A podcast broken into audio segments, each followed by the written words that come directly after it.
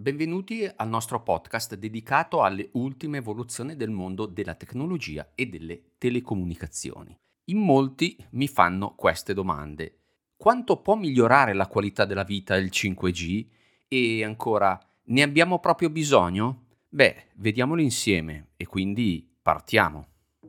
Allora, eccomi qua, buongiorno a tutti. Vi dico alcuni esempi di impiego e poi voi traete le vostre dovute considerazioni. Ok? Primo punto, connessione ultra veloce. Infatti offre velocità di connessione molto superiore rispetto alle generazioni precedenti. Ciò significa un accesso più rapido e affidabile ad internet, consentendo lo streaming video ad alta definizione, anzi altissima, il download veloce di file e un'esperienza di navigazione ovviamente più fluida. Come secondo punto ho messo Internet delle cose o IoT. Il 5G supporta un numero maggiore di dispositivi connessi contemporaneamente. Questo è fondamentale per lo sviluppo dell'Internet delle cose, consentendo una maggiore automazione e connettività tra dispositivi domestici, veicoli, dispositivi indossabili e altro ancora. Terzo punto, salute e telemedicina.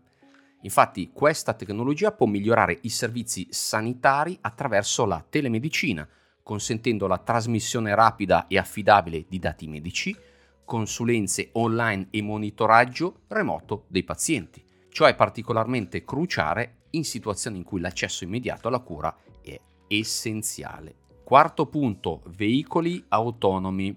In tanti storpiano già il naso, lo so. Mm. Questa tecnologia offre una latenza ridotta e una connettività più affidabile, tutti elementi fondamentali per lo sviluppo dei veicoli autonomi.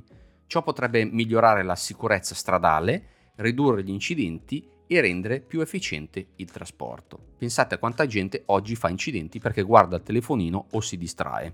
Quinto punto, educazione. Beh, questa tecnologia potrebbe trasformare l'istruzione attraverso l'apprendimento online più veloce e in maniera interattiva. Le connessioni affidabili ad alta velocità consentirebbero una migliore accessibilità a risorse educative e collaborazione online. Ho detto accessibilità alle risorse, non insegnamento, eh? So già che i professori e i maestri già storceranno il naso anche loro. Sesto punto, smart cities. È un elemento chiave per lo sviluppo delle smart cities questa tecnologia, che consente una gestione più efficiente delle risorse, una migliore sicurezza attraverso la videosorveglianza avanzata e l'implementazione di servizi pubblici più intelligenti. E su questo bisognerebbe fare un grosso disclaimer.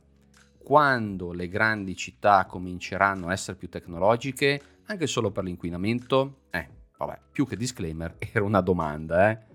Settimo punto, innovazione tecnologica. L'ho lasciato per ultimo, ma è un po' scontata, no? La connettività ultraveloce e la bassa latenza potrebbero stimolare innovazioni in settori come la realtà aumentata, la realtà virtuale, i giochi online avanzati e altre tecnologie emergenti. In sintesi, il potenziale del 5G è molto forte, può trasformare molteplici aspetti della nostra vita, migliorando l'efficienza, la connettività, la disponibilità di servizi avanzati.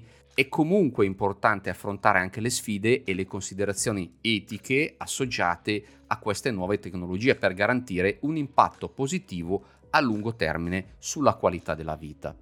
E questa è la prima parte, diciamo, di considerazione, ma adesso arrivo alle notizie fresche fresche, perché nel frattempo Ericsson ha rilasciato un report che ha fornito dati sorprendenti che ci offrono uno sguardo approfondito sulle prospettive di questa tecnologia nei prossimi anni. Si prevede che gli abbonamenti globali aumenteranno di oltre il 330% nei prossimi 6 anni, passando da 1,6 miliardi a 5,3 un salto notevole che riflette la crescente adozione appunto del 5G. Ma andiamo oltre i numeri, la copertura dovrebbe essere disponibile per oltre il 45% della popolazione mondiale entro la fine del 2023 e addirittura per l'85% entro il 2029. Questi dati ci indicano una crescita sorprendente nonostante le sfide economiche e i disordini geopolitici di alcuni mercati.